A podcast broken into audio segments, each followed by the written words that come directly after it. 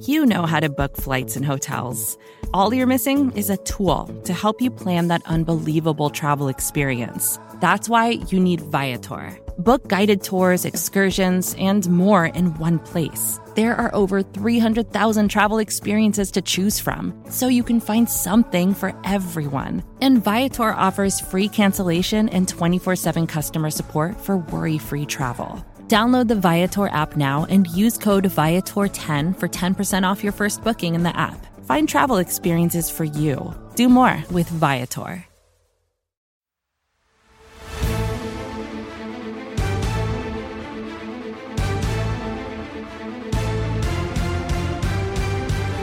Welcome one, welcome all to the greatest show of them all. It is the NFC East Mixtape Volume 107. You can listen to this podcast on any one of SB Nation's NFC East blog podcast networks. You can also watch us on the Blogging the Boys YouTube channel or the Bleeding Green Nation YouTube channel. He is Brandon Lee Gowton from Bleeding Green Nation. I am RJ Ochoa from BTB BLG. Happy Tuesday, April 11th to you. Happy Wednesday, April 12th to everybody else.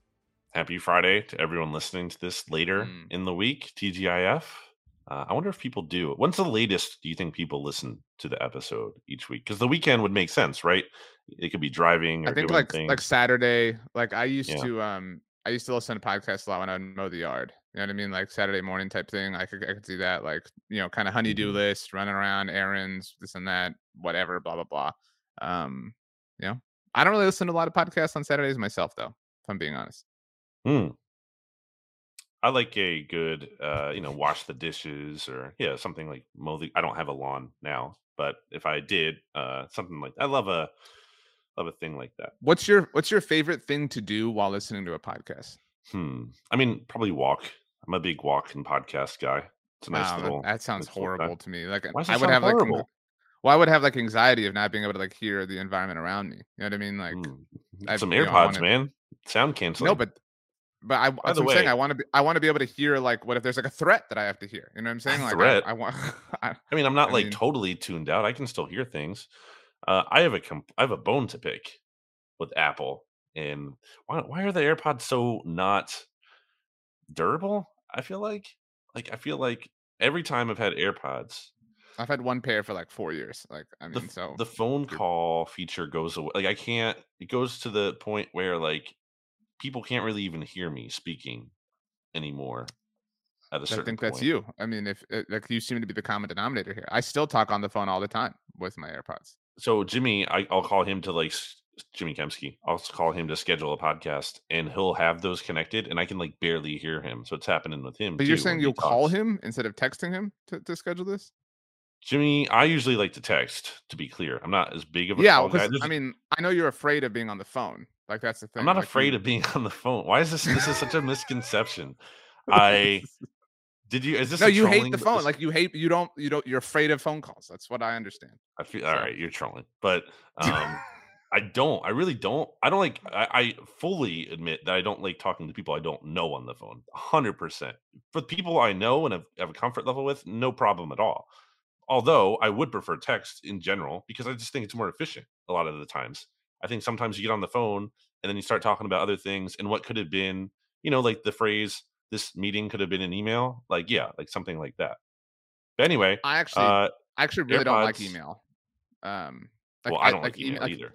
That's what I'm saying. Like, But- you email me, like, pff, I'm. You know, I like you a, I get like to an me? email better than a meeting. Uh, I'm fine with that, you know, disposition. But I'm more of a fan of a text message, a Slack, a DM on- whatever platform that is. Like that seems so much more natural to me than an email. Like an email, I got to reply and I got to like line it up right. Sometimes you got to like scroll horizontally. Like it's too much work for me. I'm not a fan, uh, personally. But you know, it's not. Again, I'm not afraid of it the way you're afraid of being on the phone. Um, but I'm again, afraid of being on the know. phone. I just don't well, like fear is going to be an important. Uh, fear is going to be an important factor in today's episode. That wasn't like a, a fear factor because thing. it's a fear uh, factor episode, and Joe Rogan uh, is here. it's not. Before we get to what this episode is about, um, uh, by the way, I don't think Joe is Joe Rogan's podcast on Apple. Like that would be a nice like kind of Apple like tying a bow on it because isn't it a Spotify? No, he's, he's only a Spotify guy. That's what I'm saying. So like, you know, this is the anti. Um, I'm not you know, anti Apple. I have iPhone and MacBook and everything, but no, it's but I'm I saying like again, it was it was it was just a fun joke that you ruined. Um, so Mm. thank you for that. Uh, but speaking of Apple, uh, Apple has reviews. Apple? Apple has reviews for podcasts, which Spotify does not. Actually, we get all sorts of people who listen on Spotify. I don't think like, that's I- true. I, think that changed. I really don't know. I'm an Apple person, so I, I'm. I but for a long think- time at least, Spotify Yes. did not allow reviews. So we would get you know messages from people who would say like, "Look, I'm a Spotify listener. I can't leave a rating or a review. I can only leave a rating. Blah blah blah blah blah, et cetera, et cetera." But if you leave a review, at least to my understanding, on Apple, um, we will read it no matter where you leave that review. Go to Blogging the Boys, go to Bleeding Green Nation, go to whatever NFC East blog podcast network you want to give love to uh, give a rating, write a review. You do not have to subscribe, but a rating and a review certainly go a long way towards helping us out. Uh, we have a new review on the blog on the boys side of things. Are you ready, or are you looking at Spotify potential reviews? Well, you can read it. I'm looking for if there is. There's definitely the the star. Yes. Well, you I'm need to you need to pay review. attention to the reading because there's a question. I'm paying attention. Okay. Uh, this comes to us from Dave H45. Uh, and it was written on April 2nd, 2023. It is titled NFC East Question of the Week. It's a bit long, so I'm going to hurry on up through this. What's up, guys? I was the one who hit you on Twitter about this idea specifically to spice up the offseason. A nice Eagles Cowboys spar to get the show going seems Mm. appropriate with the um what is it called? The emoticon with the semicolon and the closed parentheses. Is that what it's called? The emoticon? Um, anyway, Sure. my question to kick things off. Where do both of you stand on Dak and Hurts after this season? Dak is coming off of a playoff stinker while Jalen shined bright in the Super Bowl. However, we should all be cautious to put too much stock in the last thing we saw. It's a year to year league, and it's very hard to stay on top in the NFL. When people start doing their top 10 lists later in the offseason, my guess is Hurts will average out to be somewhere around QB 3 to 4, and Dak will be QB 8 to 10. How likely is it that Dak will pass Hurts on that list in future years, or do you think Hurts will never be rated below Dak again? BLG, is Dak forever a quarterback no longer to be feared, like you said last season? RJ, is this now Jalen's division or not so fast? Looking forward to hear this back and forth. So I guess there's like several portions um, of this question.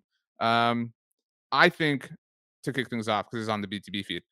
I think that we've seen just because he's been in the NFL longer, more consistency from Dak. Or like he like Sure. he just has a, a larger body of work. So like we know he's a an established, call it whatever you want, top quarterback. Um, Hurts is a little bit more small sample size, never finished a whole regular season. I think that's a lame way to put it, but again, that's just like what the internet says at this point in the in the year. Um, so I mean, the I will say I don't know that we ever see another regular season like we just saw from Hurts. Um, you know, like uh, it's it's not ridiculous, I think, to say that that was the peak of his NFL career, and that's not to say he won't still be a very good player, but like it was just such an incredible season that we saw this past year. So um, I don't. I'm certainly not willing to say that Dak will never be the superior quarterback in the division ever again. I think Dak has the higher floor right now of the two. Like to your point about the track record and knowing Right. what he is more so. So I think you can make the case for that. But I also think you have to say Jalen Hurts has the higher ceiling. I mean, he's been to a Super Bowl. He played extremely well in that Super Bowl. Well, he had the Like, fumble. Okay, but come on, like Well, it- well, no, it's a thing. Like uh, we but have trolling to, we but, have to like, say it. Like it, it can't is- not be a thing. Yeah, but the point is, do we know Jalen Hurts can play at a very high level in the biggest game of the year? The answer is yes. That we, yes, we have seen that happen. We know it can happen. Can Dak do that? Maybe. Do we know that? No, we don't know that explicitly. Um, I so I think you have to give Jalen Hurts the benefit of the doubt when it comes to ceiling. Also, I, I agree that you know this is going to be 2022. Definitely going to be one of the better seasons of his career because of how good it was. But I'm not convinced that he's hit his ceiling yet by any means. I mean, he turns 25 in August. Like I I, think still you- think sorry, I, I was just gonna say. I think he, I think he can still not have hit his ceiling while never having another season that is statistically as great as 2022. That was my point, at least. agree, but I also think it's he still could have one that's even better. Like, I don't think that's out of the question. I'm not saying it's the most likely outcome for 2023 because of I think how we feel that you know it's not just like it's always simple as well. Then you're like you're this good, and then you even get better the next season. That's just not really how the NFL always works. And one thing that Dak has in his favor is that he's probably going to be due for some good luck in terms of not uh, Right. leading the NFL in interceptions next year. It could still be an issue to some extent. We'll see. Um, but you know, uh, I'm ready to ride with Jalen Hurts again. The age and everything, the Wow. contract. Dax Dax had some injuries too.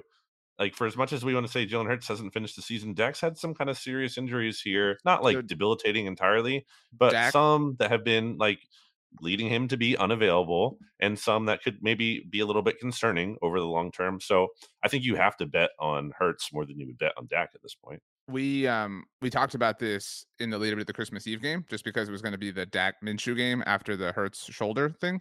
Um, how we had been robbed, right? Obviously, of like any real Dak Hurts game, and like I thought that point was exaggerated because it's not like Hurts had been what he was this past season for a long time, right? Like that was just sort of that was like a new arrival type thing. But we, again, the point still stands that there had been some games lacking juice um, since 2020, since Jalen Hurts entered the NFL both of them have missed time in each of those seasons. Obviously, Dak missed a lot of time in 2020. Uh, he missed the one game in 21. He missed the five games this past season, obviously. Um, so I mean, yeah, I mean, it's it's a thing. But like that's that's why backup quarterbacks matter. That's why you have to put stock in all these things. That's why I loved the Eagles trade for Gardner Minshew. That's why I was so down on Cooper Rush, and he proved me wrong, and I'm very happy about that.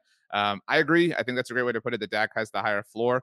Um, I agree that he's going to be the beneficiary of some positive luck um, and regression to the mean in a positive way. I think his front office is finally giving him the, like Dak was like that's where they've been on opposite sides of the spectrum. Like a year ago, the front office was like, "Hey, we're gonna take away Amari Cooper. Good luck." You know what I mean? Versus the Eagles, and this isn't like Dak or Jalen's fault, but the Eagles were like, "Here's AJ Brown." Right? like you know, they they set Jalen up very well. It feels like the Cowboys have finally understood, like, "Hey, what a foreign concept." You know, setting your quarterback up to succeed is going to help your whole team. So I do think that also obviously lends uh, towards Dak Prescott playing better in 2023. And I think he was still very good in 2022. So to answer the final portion of the review before we get to today's episode, uh, the meat of it at least, um, the question for you, Brandon, specifically was Is Dak forever a quarterback no longer to be feared, like you said last season?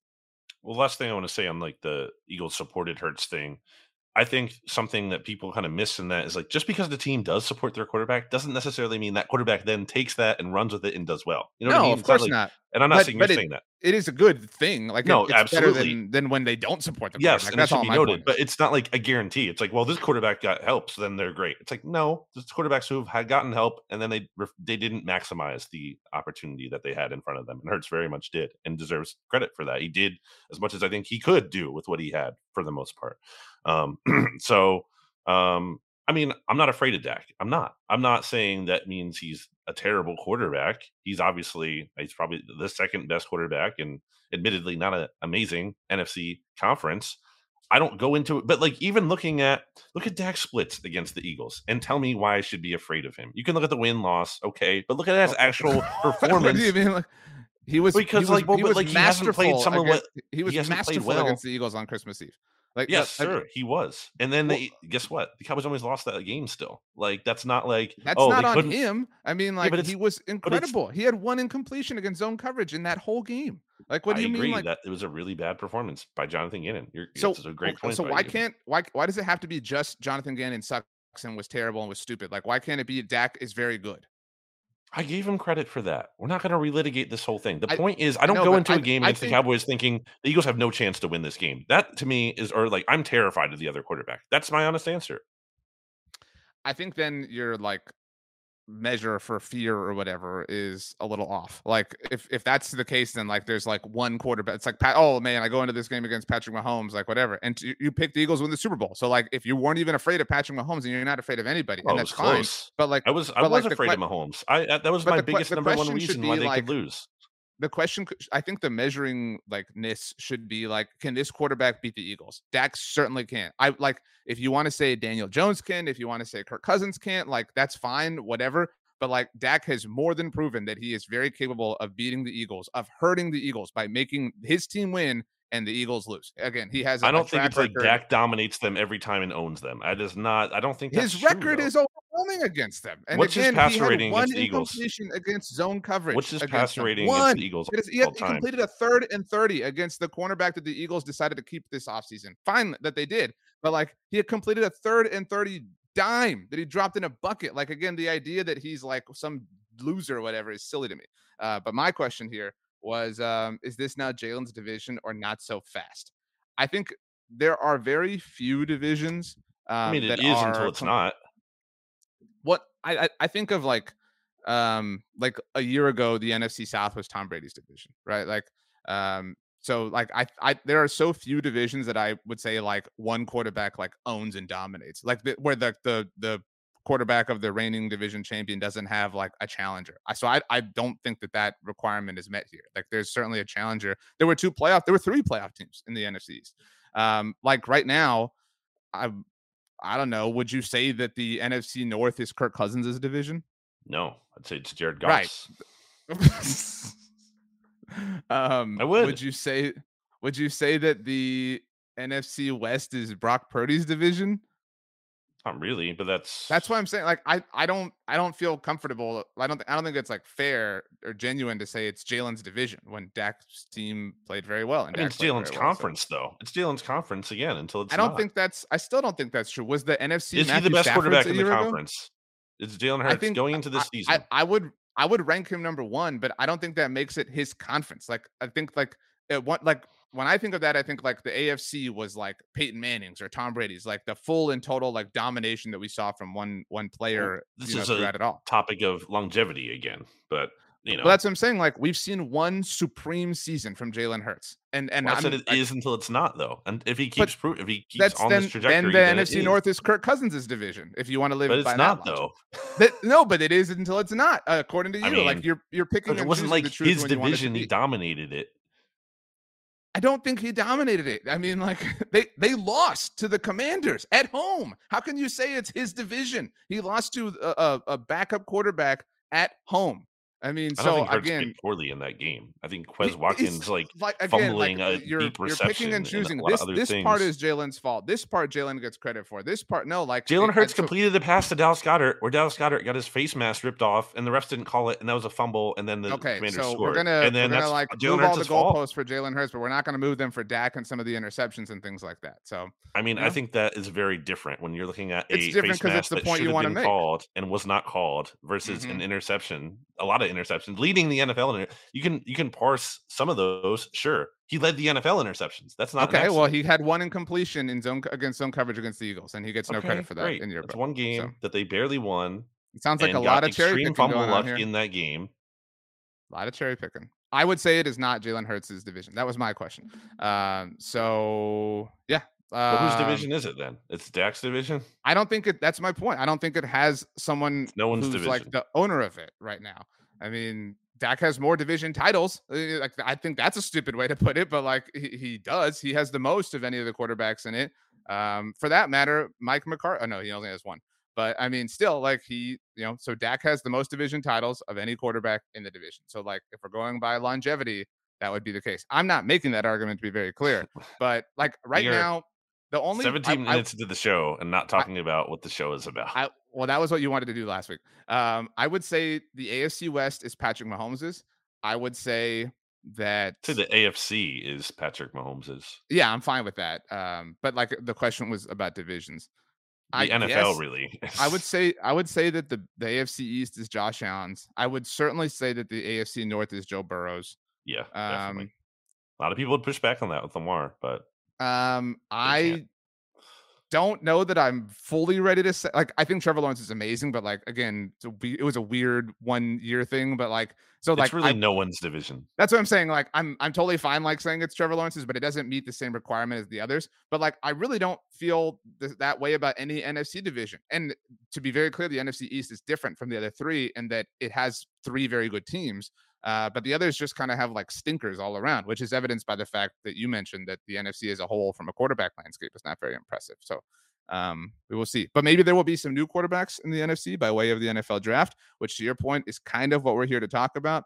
Um, I mentioned fear. Brandon is afraid of talking on the phone uh, and of people finding out that he is truly six foot five, uh, not six foot nine. Even he though there's a claims to be. picture of me with There's no picture. There's no picture of your shoes. There's no picture of your shoes. We can't tell what you're standing on or what you're not standing on. So that's I all I'll probably I probably can get a full body picture if you really want that. until we see it, we have I'll no autograph photographic it for proof. you too. Okay. Um. Anyway, uh, so we are going to like. By the way, shout out to Dave because the question was meant to incite like some arguing, which we have had a lack of lately, and it did. so uh, that was kind of fun. Felt good to flex again. Um. So we're gonna talk about first round prospects that each of the four teams have been linked to. Um, and what we do not want to see, our deepest fears. Our deepest fear is that we are inadequate. I don't know the whole speech from Coach Carter, but it's beautiful. Uh, do you know what I'm talking about? Yeah, I've seen it, but I don't remember the specific. Yeah, I. I know that's the first line. Um, our, like it's like our deepest fear is that we are inadequate, that we are like, I, I think it's powerful beyond measure. That doesn't Mm. sound right though. But anyway, um, so what I don't want to see from the Eagles, what you don't want to see from the Cowboys, what we collectively don't want to see for the Giants and the Commanders in terms of things. Again, the, the game is like things that would make them better. So But am I also saying what I do want the Eagles to do then, from from my perspective? No, the whole purpose is what we do not want to see. If you answer the other question, then it's a different question. It's a different. But it's a different perspective, meaning that like if I'm saying what I don't want the Eagles to do, that would be something like bad in my mind versus what you would think is Uh, something good for them. You know what I'm saying? okay. So you, like, I don't want them to take this guy because I think he sucks. Okay. And that's not what you would be saying because Uh, you're saying I don't want them to take this guy because I think he's good. Okay. Wouldn't it make more sense if I was like, I think I should say what I do want them to do? And if that lines Um, up with what you think is bad. I think that's a good good spin. Um, that's the best thing you've said so far today. Um, so I want we we I don't want us to play our hands first because then it's not fun for us to be like I, I, I want the Eagles to draft this player, and then like you so disagree what do you, with that or what are not. the words you want us to say? Let's go. Let's. I think you should go first. so you want me to tell you what I don't want to see from the Yes, Eagles, and and so it just in the event that that is like what you do want or whatever. I get what you're saying. Like you don't want me okay. exactly. So um, you were kind enough to um, finally add some notes to our rundown sheet, um, our Google Doc.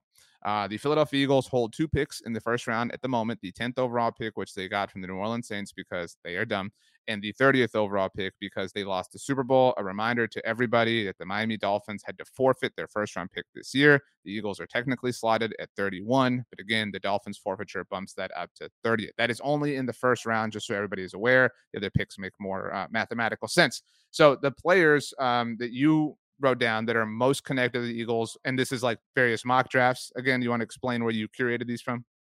Yeah, NFL mock draft database.com, I think had kind of like a sampling of these players, which doesn't guarantee anything, but just a you know, a little uh what's the word? Like a good Good sample, good focus group. survey, field Yeah. survey. Yeah. Focus group. Okay, so um, at 10, um, these are the players that you have. Again, so these you have to read them all. I just was trying to give them to you for context of Okay, okay. So, well, these are the names that I want to focus on. Um, Devon Witherspoon, Christian Gonzalez, Bijan Robinson, Jalen Carter, and Hmm. maybe Lucas Van Ness. Those are the ones that like everything else is like incidental to me. I don't feel like passionate like one way or the other. Um, now, let me be very clear before I address the player portion of this. The thing that would annoy me the most, the thing that I want to see the least, is the Eagles trading out of this or trading out in general. I do not want another full season where the Eagles have another first round pick like we had this whole year. So like that would be annoyance. I, and it wouldn't like concern me, but it would it would be the, a 10 out of 10 on the annoying scale. Sure. It's like I wouldn't be afraid, but I would be annoyed. Um, because it was so it's so annoying how they have the first pick of all four NFC teams. Well, I would Mhm. hate to just keep see them keep Dwight shooting this, like turning this one magic bean into all this stuff. um anyway, um, that being said, as it relates to players, I was there was a moment when the Darius Slay stuff was going on that I thought like, oh man, they're gonna get Christian Gonzalez. I'm like, we're having our laugh now. Um, but then that's really gonna suck come draft night. I feel like personally that's probably less likely, at least, you know, fundamentally with Darius Slay returning. Um, so I feel like I don't have to worry about that. The Bijan thing, I would legitimately be interested. I, I would legitimately be interested to see how that would play out. I would obviously be rooting against it. Um, he also went to the University of Texas. I went to Texas A&M University, so there's a natural discourse there for me. Um, the Jalen Carter thing is uh, an, an enigma, Mm. obviously, as it pertains to the whole NFL. Uh, Nobody has any idea like how this is going to go. So um, it, it would feel annoying in the sense of like the Jordan Davis thing was like, oh, how did he make it all the way to the Eagles type thing. Um, so I mean, I, I I I don't mean to say like I'm not afraid of the Eagles, but like nothing sends me into like a full blown panic. Uh, but I think the thing that would maybe birth the potential biggest fear is the Bijan thing. Like Hmm. if if the Eagles you know the, the team who is like super forward thinking analytics blah blah blah if they buck the trend because that that's the take right like i know you've seen and like written about this at, at bgn like everybody's like oh well this never happens like we never get to see the top running back land with a great team that's already super bowl ready blah blah blah like if if Bijan lands with the eagles and they're able to like you know take their running game to the next level and preserve Jalen Hurts even more so, which I'm sure is an argument for Eagles fans towards this idea. Um, and if they create this like revolution of running backs mattering again, that would be really, really, really frustrating. Like I'm sure it was frustrating to watch. You you've talked with a lot of reverence for rookie Zeke. I would not want to be on the other side of that. Like, and I, I that would be my fear is that that would come and it would be this new offensive weapon I think we we all think, if we're honest with ourselves, that there's going to be some regression from Jalen Hurts from a from a production standpoint, not necessarily from a talent or skill standpoint. Um, so if the Eagles were able to mitigate that with the addition of Bijan Robinson, that would be a big fear for me. I think more than one thing can be true, as mm. I like to mm. say. Where's the and, shirt? Uh, I think back to when the Eagles, sorry, the Cowboys selected Zeke, and also when they extended him. I remember at the time thinking like this is a bad long term move for the Cowboys. I think that was true, but it was also good news for the Cowboys in the short term that they could still have him for I believe it was like the 2019 season at the time, um, the or whatever. Yeah, yeah. And so, but and he was still good that year. So and he didn't hold out and he wasn't away from the team anymore. Like that was the short term value of that contract. It was a bad long term move, but it was a good short term move. Well, so and, I think and to your point, the short term of his draft year was incredible. Same and thing. Just again, I'll let you go, but like I, I think people forget this with the history of it all. When they drafted him, Tony Romo was their quarterback. Like that, that was the whole like right. it, like vision was that he was going to come in and be this like weapon for Tony yeah. Romo's offense, and that, that and never lost happened. Murray, yeah, right, and and it did work out, but again, like that was the vision at the moment that they submitted the card, so to speak. And it resulted in a really successful 2016 season with him being a big part of why the Cowboys were so good and got the one seed ultimately that year. So I do think I'm not ruling out that the Eagles could draft Bijan Robinson in this hypothetical world and he would provide immense short term value. I don't rule that out, but that's just not how they think. It's just not. I'm, right. I'm so confident it's not going to happen. Again, you kind of like downplayed it in terms of like, well, you were like every team wants a player who they think can be around for 10 years. Yeah, I get that. But like again, with running back, there's really no precedent for a ceiling like that. That ceiling just does not really exist. So if you're taking that you're you're really not going for a move like that. And I don't think that's what they're going to do at all. So yes, I do agree. It would kind of be very annoying for the Cowboys in the short term, but I think Cowboys fans over the long term should actually like that move and think it's not the best use of resources. Uh, for who I want the Eagles to take, kind of lines up with who I think they will take. I think they're they're really going to take one of three players to me. it's either going to be, and they're they're uh, they all play for Georgia. It's either going to be Jalen Carter, who I don't think falls. Because a long story short, I think either the Lions or Seahawks end up getting right. him at five or six. I really have a hard time seeing him get by there. And then if he does, the Falcons or the Raiders or Falcons could take him. So I just, I'm not going to say zero percent chance, but I don't think it's likely.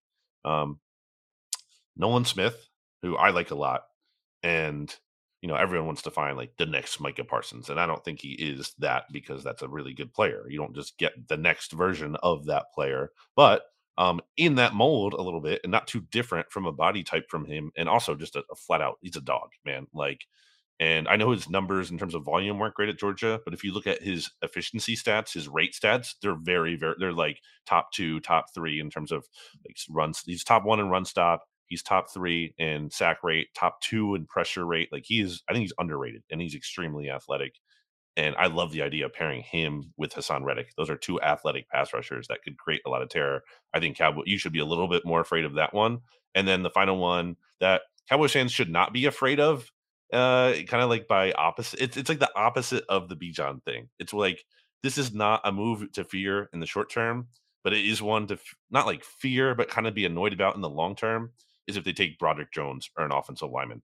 The Eagles don't really need short term help there, but if the Eagles continue to build through their trenches and continue to fortify like the best offensive line or one of the very best offensive lines in the NFL, it's not a sexy pick for Eagles fans. It's not one they're going to be excited about. It's not one that Cowboys fans or anyone else in the NFC is going to be like, oh no, the Eagles took Broderick Jones. But again, I think that kind of speaks to a larger point here about, oh, the Eagles are still kind of doing smart things and fortifying the trenches and preventing against the disaster seasons that they had in 2012 and 2020 where the offensive line totally just went to shambles. I think that's where like that's the like op- the obvious like opposite end of the spectrum from the Bijan thing and that's why like I think we're also interested to see like are they are they like fully ready and willing to say like let's let's spend a little bit, right? Like let's let's let's throw a little bit of caution. Let's pee into the wind and let's draft Bijan. Like again, if, if that is even possible, and I mean, again, the Bijan thing is going to be super interesting, uh, no matter where he winds up going, because you know, there's some chatter that Detroit could take him, whatever, blah blah blah. Um, but like, are they are they willing to kind of do the like anti long term thing, or to your point, are they are they going to you know be a little bit more patient. It's hard to say no to that super fun thing in the moment um so that's interesting. Um so but hold up what is your like don't want to see thing? We have to get to the, the second pick my don't my oh I, I did the do want to see though because i'm not you know what i'm saying here? This was what i was talking about earlier. I know if but I so say, like what's what's the like i would be upset as an eagles fan pick? I would be upset with them taking Lucas Van Ness, someone who like didn't even start at Iowa. Felt like it uh feels like a reach, like drafting for potential type thing, especially with a top ten pick. Like yeah. it is the tenth pick, but still like you know. Again, it didn't start at Iowa, and you're drafting this guy with like the tenth pick. I mean, they'd probably if they if they took someone like him, it'd probably be in a trade down. I'm also not like thrilled about corner. I like Witherspoon a lot, but you have Bradberry and Slay here, so like you might not even play the first year I think so. that's like, Broderick Jones ish though. Like that's the same like principle that you're talking about, right? Like right, right, you know, we're just writing this thing out. We're restocking. You know what I mean? You, like this may not be one of our Pro Bowl players this year. So it's a little different for me. It's a little different because they need a backup left tackle. They lost Andre Dillard, so they could use more depth on the offensive line there. Um, and Lane Johnson could also be only be around for a year or two. Um, it's, and it's more of a premium position to me mm-hmm. than cornerback is. So it's a little different, but I get what you're saying. Um, 30th overall in um, was it Mel Kiper's mock draft on Tuesday? The Eagles did trade out of this pick, right? Um, with Seattle.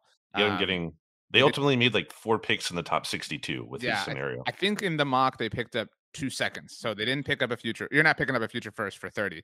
Um, right. And I, I think this was for Hendon Hooker, which it, I think is an interesting potential. For the Seahawks. Very, uh, yeah, that's what I'm saying, obviously. Yeah. Um, but um, feel, feels very Teddy Bridgewater-ish, right? Like you know, even Lamar Jackson-ish. Let's let's go get the fifth year option. Like totally very possible, obviously. Um, I mean, so the first name you have listed here is Jahmyr Gibbs. That's been mm-hmm. mocked to the Eagles a lot that would annoy me a little bit if they don't take Bijan. Obviously, you know what I mean. Like if they do do the smart thing, like say they take Broderick Jones at ten. Oh man, this is mm. annoying. Or if they trade out, whatever, blah blah, and then they still kind of get to like have their cake and eat it too. Yeah, and get, like that would be again, it wouldn't inspire like. There's truly nothing that would like inspire fear, and I don't say that again in a trolling way, but that would be the like. That's just that sort they did they did something that's smart and they also got the fun thing like they get the right, best of yeah. both worlds yeah exactly. that or God forbid I don't think it's going to happen but if Bijan fell to 30 like that would be you know if like, Bijan fell to 30 that would obviously mean that he passed through the Cowboys and mm-hmm. there's there's a large sector we'll talk about this in a moment but like there's a large sector amazingly of Cowboys fans who want to see them and uh, obviously he went to the University of Texas but like you know who wanted to see the team draft him so if the Cowboys passed him and he still wound up with Philly that would highly highly highly annoy a lot of people that's what I'm rooting for in that case. Um, I mean, we've already kind of touched on the like foundational aspects of this, like the, mm-hmm. the, the logic involved. So, like, I mean, Kalijah Kancey would annoy me a little bit too. Um, I I really like him. Yeah. Yeah. I mean, there's a lot of Cowboys fans who would be very happy with that being the pick at 26. Um, O'Cyrus Torrence is another one. I mean, if you got that is the, the Broderick Jones argument, whatever, like keep replenishing, keep filling, keep. Well, yeah, you, know, if you got like Nolan Smith and you added him. Yeah. Right. Um, so who's the pick you don't want at 30? I think that's the important thing to talk about here. Yeah, that's good. I don't think there is anyone that I'm like super against. Um, it's 30. Like it's it's hard yeah, to make like a bad pick at 30. Exactly. Overall. Um, there's no one that I look at there and I'm like, oh, I hate this pick.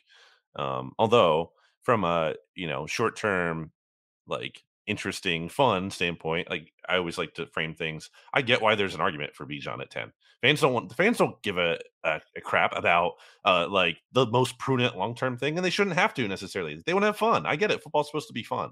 Um, but there's also something to be said for the long term uh, analysis of a you know what we do basically it's it's more of our job that i think to kind of think along those lines generally speaking uh yeah so there, there's nothing there that really i look at the options like Jahmyr gibbs clutch Kancey, brian branch Bryan Bresee, O'Cyrus torrence Dawand jones there's nothing I, I, don't even even if they took like Lucas Van Ness there, I still don't. No, that's a fine it. pick. But um, yeah, like yeah. okay, fine. Like I'm, uh, it's it's okay to risk it there. So I think that's the kind of the takeaway there. And honestly, um, I don't think they're going to pick at 30. I do think they're going to trade down. Trade out of that pick. Yes. Yeah, not bad. Um, okay, so are we ready to move on to the Cowboys?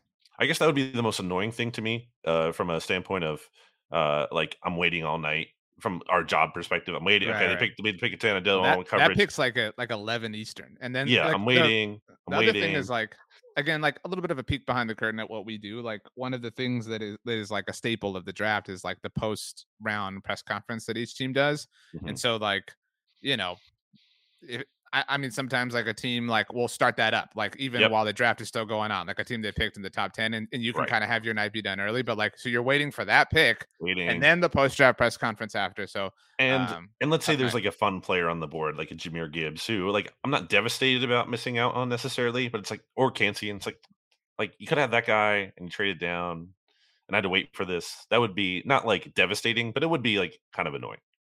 Um, so as it pertains to the Cowboys, the names you have on the list here, Bijan, Darnell Wright, that would shock me. Um, Kalijah Kancey, the aforementioned, three tight ends, Michael Mayer, Dalton Kincaid, Darnell Washington. Mayer was the latest player who Mel Kiper mocked to the Cowboys. He's really like all the Who was? uh Michael Mayer from Notre Dame. Okay, Um, Quentin Johnston, local guy, Jalen Hyatt, Zay Flowers, Deonte Banks, Joey Porter Jr., and Will McDonald, who you had on the Eagles list as well. Uh, you're yep, first year. yeah, I'm gonna say, um, like uh, the Bijan thing applies here too, in terms of I think it would be annoying short term, but not the most prudent move long term, especially when you're also paying Tony Pollard what like whatever they paid him 10 10. this year. Like I just don't think that's the right. That's that'd be good to me in terms of I don't think the Cowboys are being incredibly smart over the long term if they're doing that. I think it's a little bit of a desperation move.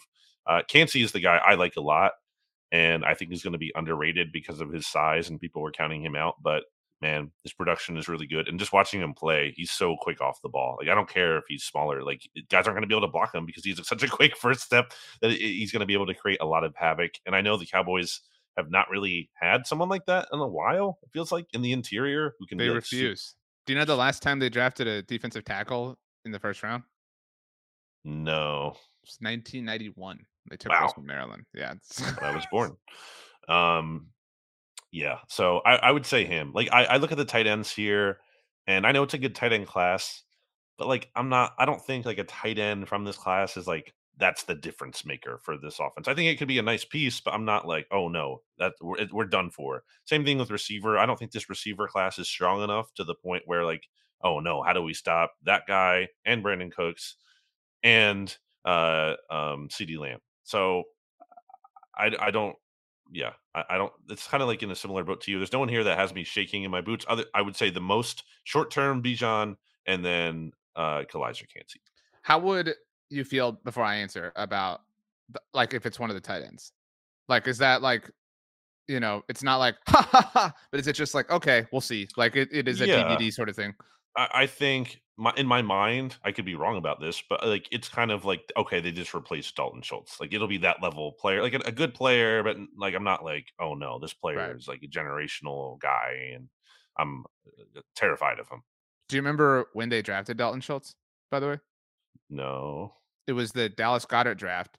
Um, and that it's important in Cowboys history, at least. It was like two days after Jason Witten retired for the first time. And so everybody was like, is is this is this the future? And he kind of wound up being that, but like it, it took a lot for him to like again, we've talked about this a lot of BTB, but like, you know, so you know, it was a big kind of a mess that first year, and then Witten came back.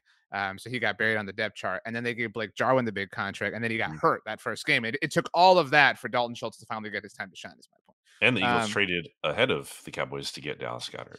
Yeah, the Eagles actually um, reportedly were in on Blake Jarwin at the end of that 17 season, and that was that was such a like butterfly effect moment Um, because it was that interest from Philly that caught, and then obviously they ultimately wound up drafting Dallas Goedert, Mhm. um, but that led Dallas to finally cutting Kellen Moore to save Jarwin and promote him to the, the active roster to protect him, and then that sent Kellen Moore into the coaching profession. So um, interesting, sort of you know butterfly effect, like I said. Um, the Bijan, like so, I have been like closed-minded, not even like willing to entertain the idea of Bijan um, for obvious reasons. And I I do think like as a society we've gone a little too far with the running backs don't matter thing, right? Like running backs matter. Like you can spend a, a top you know, if you want to call it first round pick, whatever, you want to spend a day two pick on them. Like there is not, there is some, there are some worlds where that's not like the dumbest thing of all time, right? Um, there's some recent evidence to suggest that that is the case. Um, but again, I, I, so I don't want to like operate from a place of like the scar that that is like healing over from you know because there's a big difference between the 26th overall pick and the fourth overall pick, right? Hmm. Um, and I was it, actually today, uh, Eric Edholm, I think, has Bijan as his number two overall prospect in this class. So, like, you get that dude at, at 26, obviously, like, you know, there's logic to that. Um, and obviously, what he can help this offense do in the short term, oh, like, I think for the purposes of this conversation, we could call the short term the life of his rookie contract, right? Like, like that's the return on that is immense from a production standpoint, you would think. Uh, but again, I mean, is that the most? It's not even necessarily true. Immense, I, I, don't even know if it's a, a great word for it because he's already he instantly enters the league as what, like the top 10th paid most running back instantly? Like that's not great value. This is this is a different question, but he instantly enters the league, whoever drafts him, by the way, as the what best running back from a talent perspective. I'm, I mean, I'm asking you that question. I don't really like. I can't think of that off the top of my head, but that's the ceiling, by the way. And the floor is like he might not be. He could, he could get hurt. He might not be very good at all. Like, I would say like who's the best? Like I would say Christian McCaffrey is probably the best running back in the NFL, right? Sure.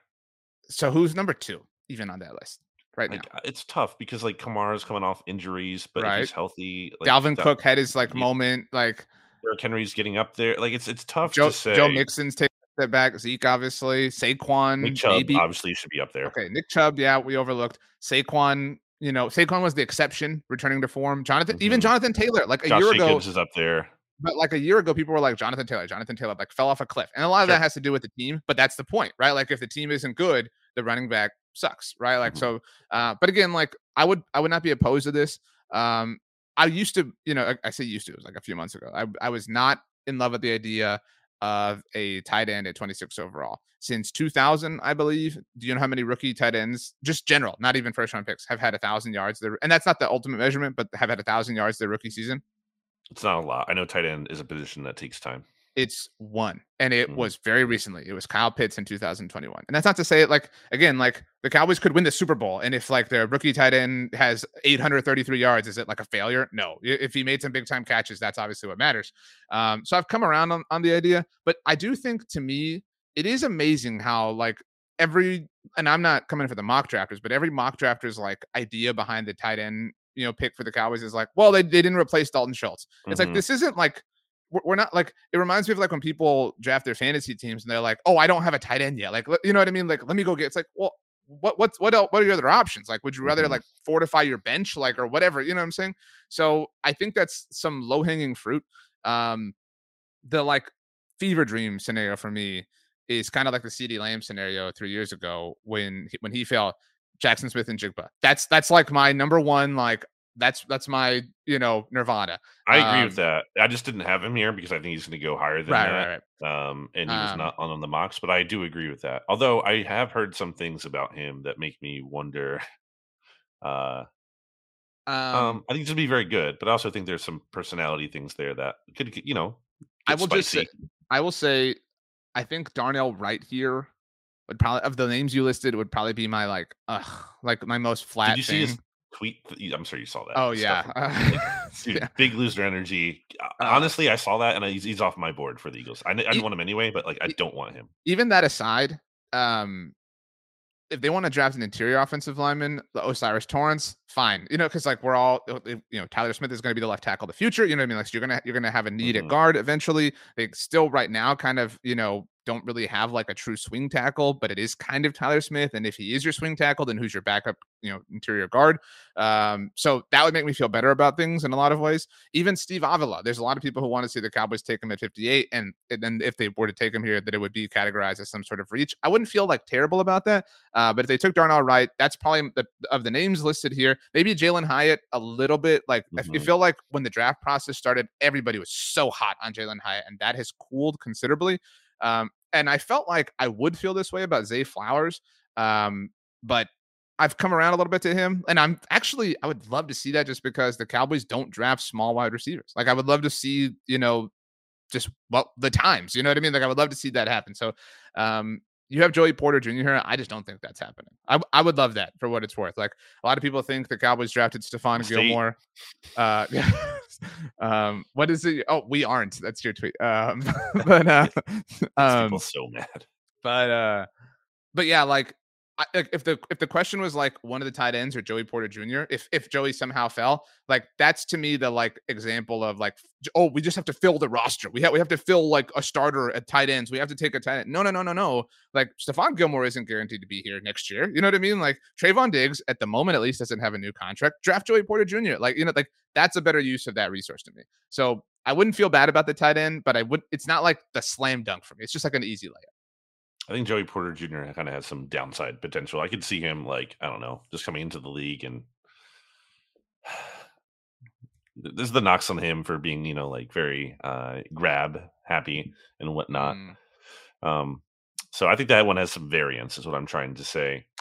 Um. Okay. Well, I do wanna think what- offensive line would be smart for you guys. Like that's it's kind of like the Eagles. It'd be boring, but it would be smart. Right. Um, okay, let's take a break and then when we come back, we'll talk about the Giants and the Commanders. Vacations can be tricky. You already know how to book flights and hotels, but now the only thing you're missing is, you know, the actual travel experience. Because is it really a vacation if you're just sitting around like you would at home? You need a tool to get the most out of your time away. That's where Viator steps in. You can book guided tours, activities, excursions, and more in one place to make your trip truly unforgettable. Viator has over 300,000 travel experiences to choose from. Everything from simple tours to extreme adventures and all the niche, interesting stuff in between. So you can plan something that everyone you're traveling with will enjoy. Real traveler reviews give the inside scoop from people who already been on the experiences you're considering, so you can plan with confidence. Free cancellation helps you plan for the unexpected. And 24 7 customer support means you can travel worry free. Download the Viator app now and use code Viator10 for 10% off your first booking in the app. Find travel experiences for you. Do more with Viator. Another day is here, and you're ready for it. What to wear? Check. Breakfast, lunch, and dinner? Check. Planning for what's next and how to save for it? That's where Bank of America can help. For your financial to dos, Bank of America has experts ready to help get you closer to your goals. Get started at one of our local financial centers or 24-7 in our mobile banking app. Find a location near you at bankofamerica.com slash talk to us. What would you like the power to do? Mobile banking requires downloading the app and is only available for select devices. Message and data rates may apply. Bank of America and a member FDIC. Welcome back. While we were gone, Brandon, back you while told we me were gone. I decided you told me I was going to. what your favorite macaroni and cheese topping is. Ooh, I mean, I don't know that I love a topping. Macaroni like, and cheese. If you want to say like some sort of like crust, you know what I mean? Some sort like, of like, what, what else is, is there besides like I, the? I once had maybe this isn't a topping, but I once had lobster mac and cheese that I would okay, I- so like I would, something that could can be mixed into it. Yeah, that's what I'm saying. So like a Okay. component to the mac and cheese. I thought you topping. literally meant like the top layer because that's only usually like breadcrumbs. I'm like, what else are you putting on Yeah. there? Like, Okay, like like a component. There we go. There we go. Um, the best mac and cheese. Actually, I, so I've had the Cowboys mac and cheese. Jimmy sent me Oh. some. It's really good. What? He sent it like he took it home and So then He, got he had the Cowboys send him some because he couldn't make it to the Christmas game. I think because he had COVID in part. Okay. or he couldn't make it. In any case, he couldn't make it. So he asked the Cowboys if they would send him some to sample for his uh For his press box his review press stuff. box spread review. And then to the Cowboys' credit, they sent him like a ton too. So, So, to, for anyone who's unaware, because Yeah. this is like a, a thing for you, but um, in the Cowboys press box, they have. I mean, it is like I've never been to any other press box, but like I would have a hard time imagining that, that anybody else challenges the Cowboys. Like It it and I've always given Jerry Jones credit for that kind of stuff. Like he does, he gets that is kind of stuff right. insane. Like the and I mean, you're talking like. I mean, whatever. But th- there is this mac and cheese that is like the other things kind of rotate, like the different, you know, proteins or whatever, the different greens and salads, and and even like the cookies and treats. But like the mac and cheese is there every single game, and not just Cowboys games. And it is like a truffle, I guess maybe the best way to put it. There are there's some like breadcrumb components. Um, it- like you, it, I would almost eat it like a casserole. Like I, you could if you threw like a protein in there, I would eat nothing but that. It's great. I uh, but I have had really good mac and cheese um, from the Eagles press box. Funny enough, their buffalo mac and cheese rent free. it was great. It was amazing. And they I don't really like did- buffalo sauce. I know some people just aren't into it, but I like a, a really good buffalo mac and cheese. Or if that's not your speed, they also did a jalapeno mac and cheese, and that was also not as good to me as the buffalo chicken, especially because it didn't have the protein. Uh, but jalapeno mac and cheese also very good. hmm Okay. Um, the New York Giants. You have seven names listed here. Um, obviously, a lot of these are similar. Um, so I didn't I put the I have left the Eagles uh, banner up. Oh, I just realized this. So Dallas Cowboys 26. Whoops. Uh, my bad. Uh, the New York Giants hold the 25th overall pick. So right before the Cowboys, obviously. Uh, the names you have here: Zay Flowers, Jordan Addison, Emmanuel Forbes, Deonte Banks, O'Cyrus Torrence. We've talked about Brian Branch and Jalen Hyatt. Um, I think the one that would bother me the most is maybe Zay Flowers because I really do like this is not unique, but like dude feels like Antonio Brown. You know what I mean? Like, and that would be so annoying. Like to have him join and to join an offense that is commanded by Brian Daboll, like that would really, really, really suck. Even Jordan Addison. I mean, like, um, I know a lot of people are like connecting him to Pittsburgh because the Kenny Pickett thing, but like, man, like adding another dynamic playmaker to that offense would really suck to see. I think this is going to be a really interesting draft for the Giants because last year it was kind of chalk for them at the top, right? In terms Mhm. of like, oh, they could get Kayvon Thibodeaux and Evan Neal. Like that was It was easy too, like Yeah. more than chalk. It was easy. Right. They had it there for them. They did it. Um, by the way, Evan Neal didn't even play that well as a rookie, at least relative to expectation. Neither did Andrew Thomas. He got better. So not writing the book on his career by any means, but I'm saying like it's not like they definitely even nailed that from the jump. And also Thibodeaux, I don't think he was quite as amazing as people thought, like the steal that he could be. Like again, people thought that he should maybe be the number one pick last year at one point. I don't think he was that kind of player as a rookie. And again, he might get better. He I think he improved a bit as the season gone along. But my point here, and I remember this being uh, Ed, our good friend Ed Valentine talking about this after the Giants draft. Kind of after that, it was like, all right, who are these other guys? Wan'Dale Robinson did some good things before getting hurt. We'll see if he can kind of recover after that serious injury. Rest of the draft class, like, and you know, it's not like you're going to hit every pick and get studs all along the way.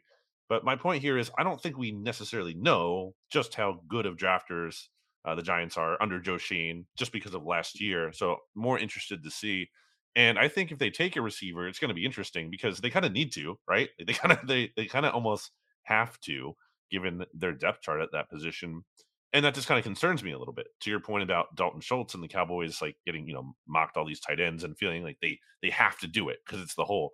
Well, that's how you sometimes you reach and you mess up a pick. So I'm a little bit worried if the Giants take a receiver. I'm not saying like they could take someone, it could work out, it could be awesome for them, but it could also be a sign to me that they're reaching. Or um, center is another position to watch for them because they never filled that. They lost um, Jon Feliciano, and they have some internal options like they could use, but it doesn't seem like they're really thrilled about any of those guys definitely stepping in there. So I'd also worry if they kind of like force a pick there. Um, what about you? I mean, I said it. I think you know, there's a lot of people who think Zay Flowers is the best receiver in the class, and a lot of people have Jackson Smith-Njigba going first just because of the potential and like he had the lost season, so you can kind of like talk yourself into that. Um, but like if the number one receiver, and I know it's not a strong receiver class, so like saying that isn't the most impressive statement, you know, or isn't as impressive of a statement as it is in years past. Uh, but that being said, like if if a super dynamic playmaker, I don't care who it is, like w- our our fear level at least exists relative to the Giants now when it didn't a year ago, right? We were still a little bit out. Like, I'm not saying we, we sit here and we're like, you know, losing sleep the night before either of our teams play them, but like they're a, they're a factor now. They're a thing that we have to consider. And so, yeah, I mean, like adding to the almost any offensive skill player bothers me here. Like, um, especially like say it is Zay Flowers. Now all of a sudden your offense from a skill position standpoint is Zay Flowers, Darren Waller, Sterling Shepard's back uh, Darius Slayton, Saquon Barkley, and the Saquon thing's just a one year thing, so you don't have to like worry about the long term effects of that. You get to have the short term rewards. And Daniel Jones, who we learned last year at least, was capable of overseeing a talented group, and Brian Daboll, who knows how to kind of like press the right places and, and pull at the right strings. So, um, I mean, that would bother me a lot.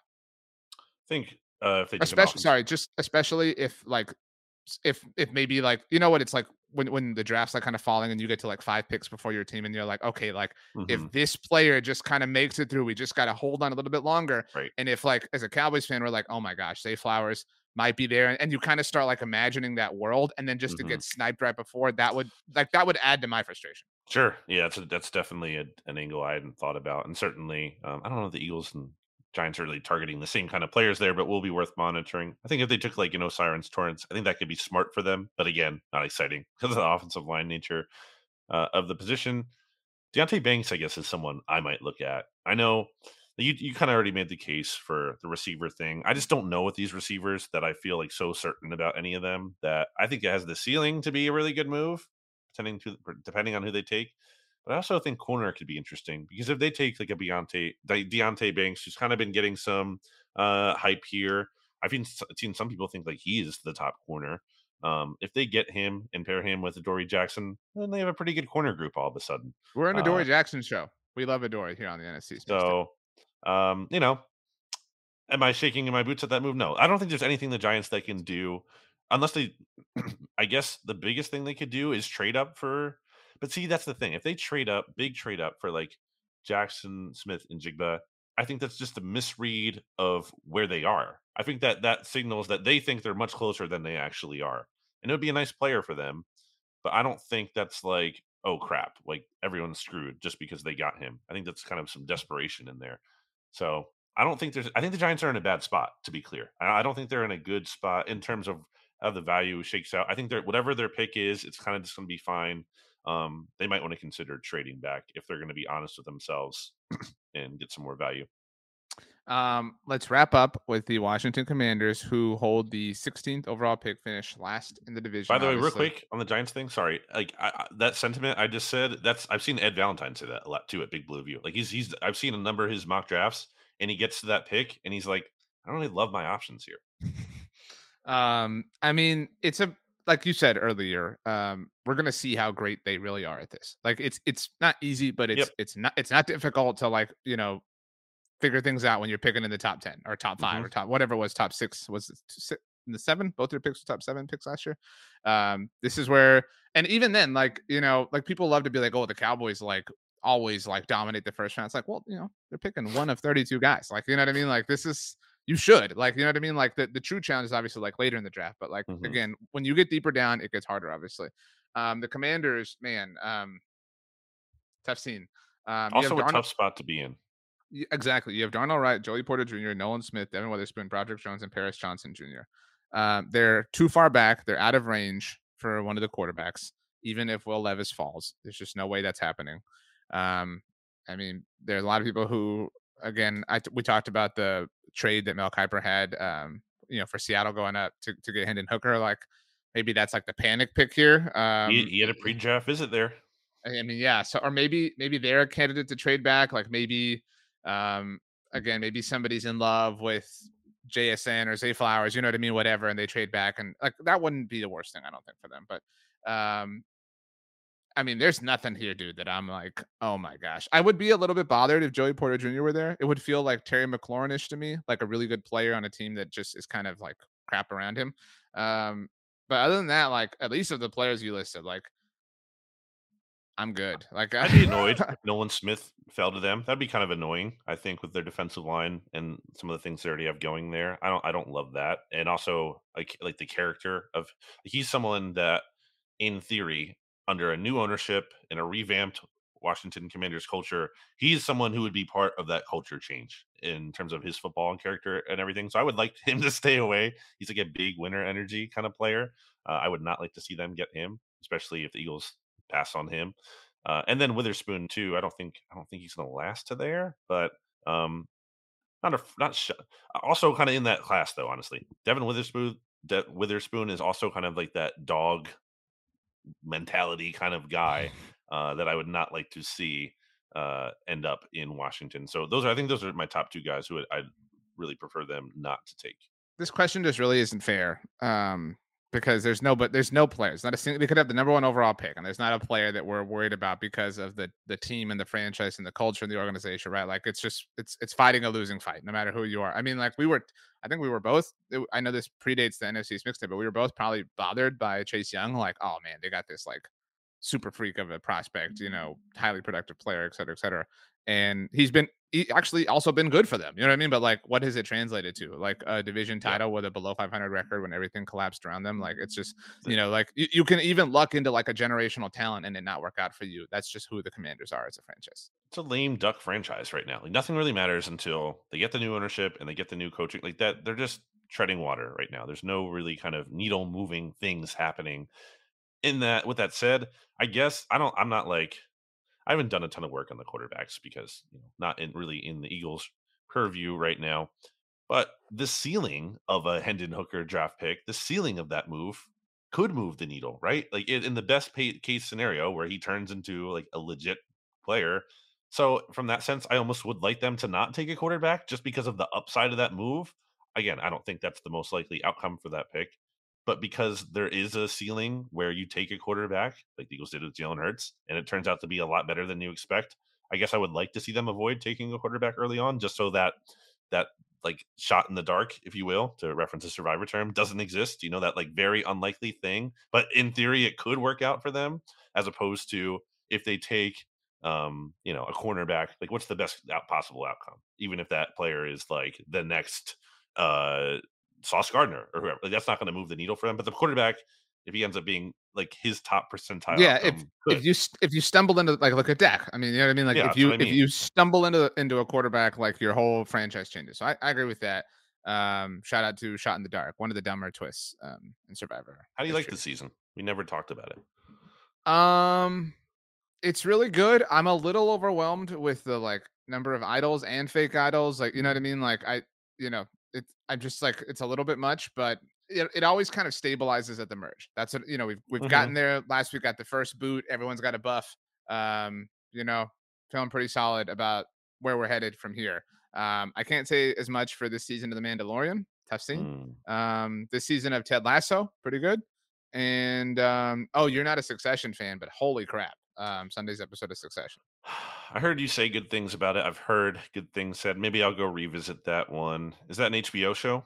It is. It was. Yeah, this is my problem. I don't have HBO. Someone give your someone out there give me your HBO. Uh, it was.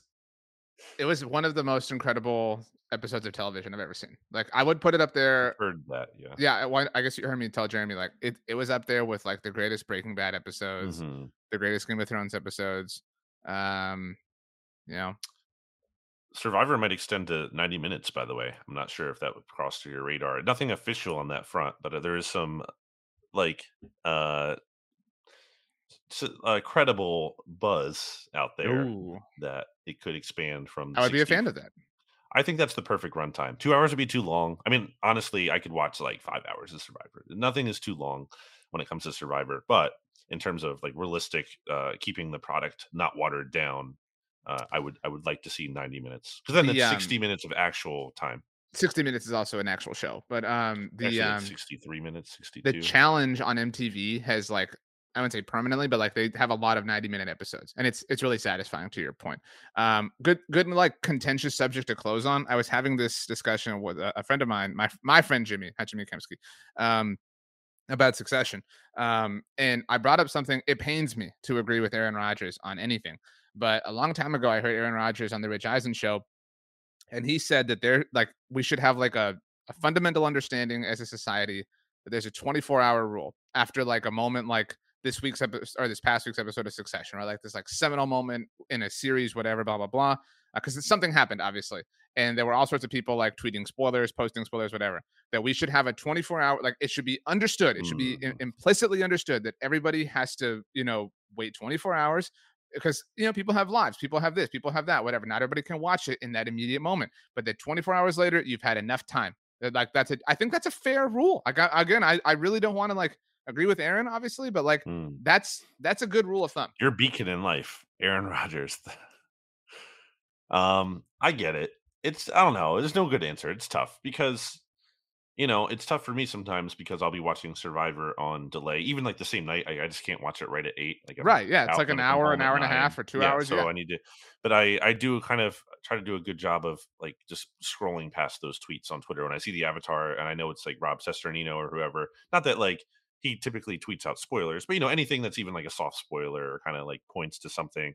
Um, I mean, I feel like people in general, when it comes to live tweeting stuff, could probably do a better job of like reacting to things, but not giving it away. You know what I mean? Like, wow, that was crazy. You know what I mean? Like, kind of Yeah, that was to something. that was but- epic. That was wild. That was not like literally posting like they screen cap or like being like, "Wow, I can't believe this guy killed that girl." Like that's you know like that's just you could probably have expressed your emotion in a way that didn't actually just plainly spell, spell out what happened. So I think some people need to do a better job of self policing there a little bit and could be a little bit more. That's what I'm um, saying. Like, and and I think that self policing there should be a 24 hour prerequisite. You know, we, we all adopt this rule as a society, and and after 24 hours, you want to tweet like the script. You know what I mean? What happened? The exact sequence. Like, by all means. But you know what I mean? Like, I think we should have to wait 24 hours. That's a Mm. common courtesy for our fellow human.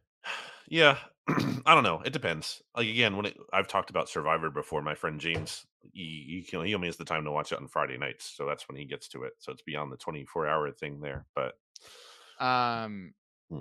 what is something? This will end here. What is something you've had spoiled for you, like a, a big moment in a show or something or whatever, and that like you you always remember that. It, I have something in mind too, but like, what's your thing? Um, I have a question for you after this. It's quick. Um, after you say your thing. Uh, very vividly, love my aunt Holly, very much, but she she totally just spoiled the end of. Was it? Um, oh, I forget. Is it? Uh, what's the Star Wars one that's not like.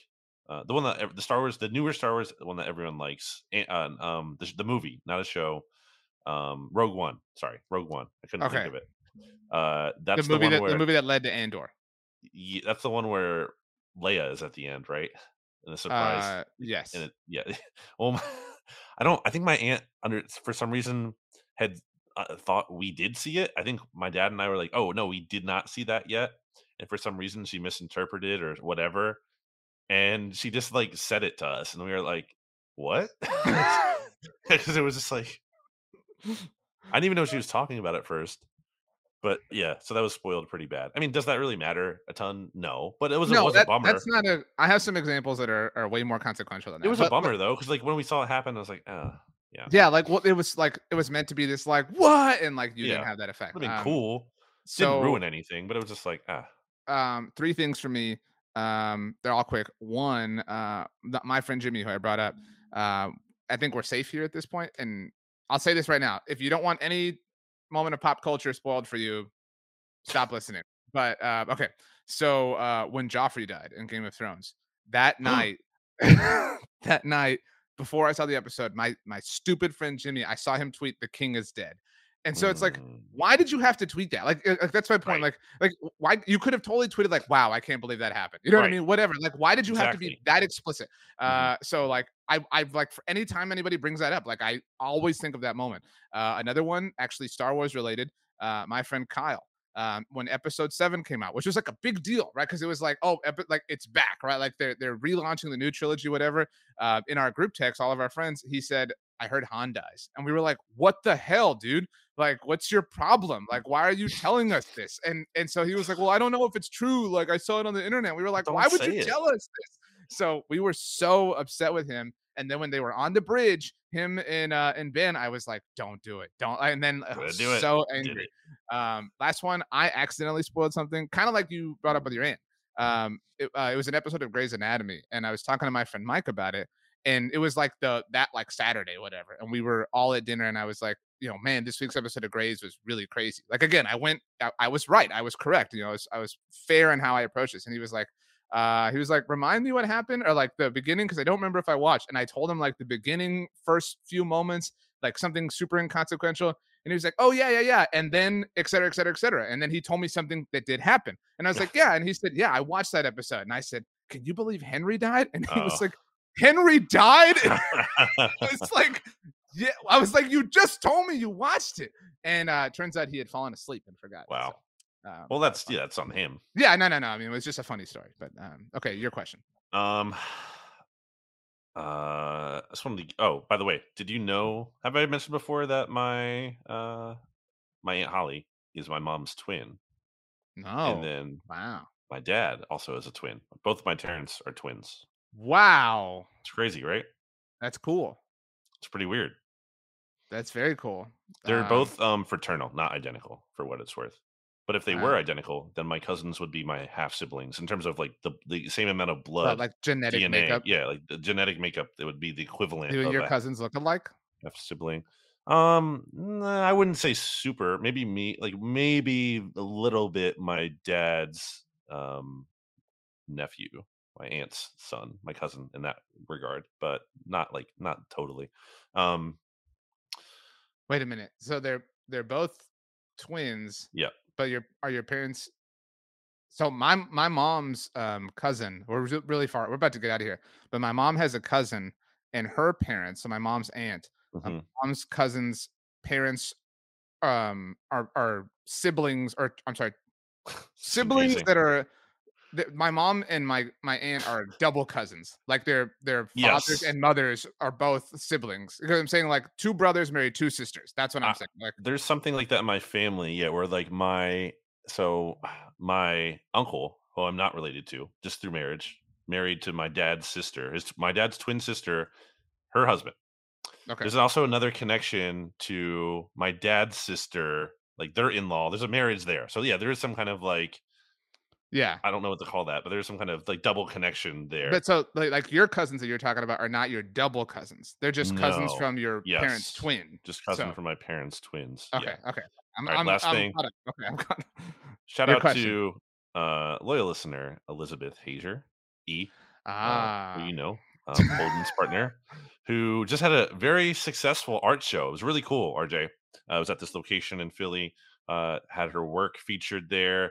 I believe she sold a print, um, her first print. Uh, if you want to follow Elizabeth Hasier, who does weddings everywhere, she'll travel. So it doesn't matter. Like if you know, this isn't just Philly area, but in theory, RJ, um, if you want to get married again and or know anyone who wants to get married, you can contact Elizabeth Hasier. You can find her on Instagram, E Hasier Photo, all together there. Uh, What is give the her. Twitter? Because I think that that uh, was a subject of consternation for me. Um, What? The, her Twitter.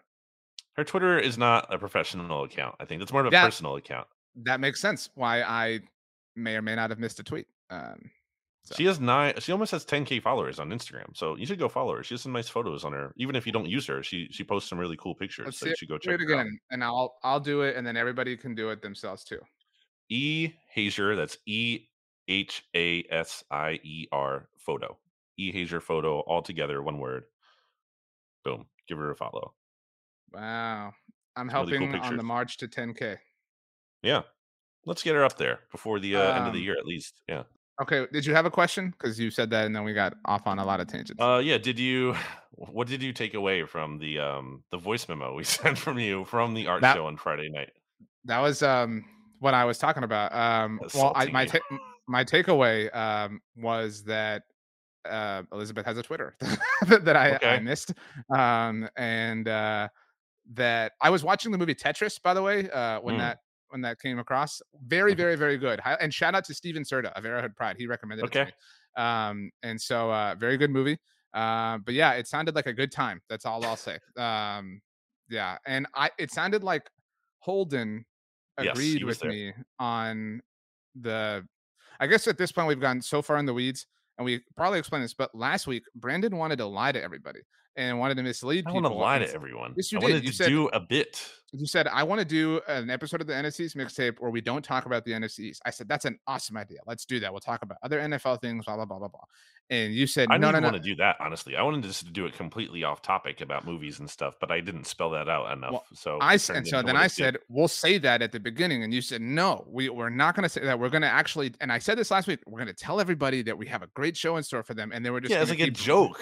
No, but then I said, and I I find this to be true. I would love for somebody to agree with me that like people would have gotten confused. People would have like tweeted us and been like, guys, you got so distracted, you didn't even like get to the point. Yeah, Like, that's the that's the point. no, it's but funny. then they would have been a bit. confused. I don't want to confuse the audience. Like I'm not here to do that to them. Like why would you want to lead them astray? That's because I've listened to podcasts like that before. There was a Sixers podcast that I listened to. Actually, I'm wearing the shirt right now for the live Ricky uh, podcast, the Ricky Rights to Ricky Sanchez, where they did an episode one time where they titled it whatever, and then they just talked nothing about basketball, and it made sense because like it was just a time where the topic was too exhausting anyway. So they just talked about literally anything else as a I deviation. think that it, you would have led us in, into a darkness that we wouldn't have been able to recover from. So, All right. Well, let's end the episode. We gone long, but it was some fun off the. but no, uh, but my my takeaway from the call was that, or the message was that Holden agreed with me. Like Holden was like, yeah, like that. Again, I'm being serious. Like that was my understanding. That was that Mm, Holden was like, no, R- it- RJ's right. Like RJ makes sense. no, he uh, loves me more. So sorry.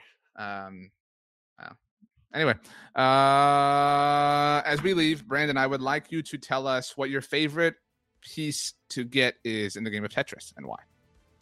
Um, the long boy, the longest one, the straight one. Do you put it vertically or horizontally? Depends. What's your preference? I like starting out with it because then you, you know you put it right at the bottom row. Boom. Hmm.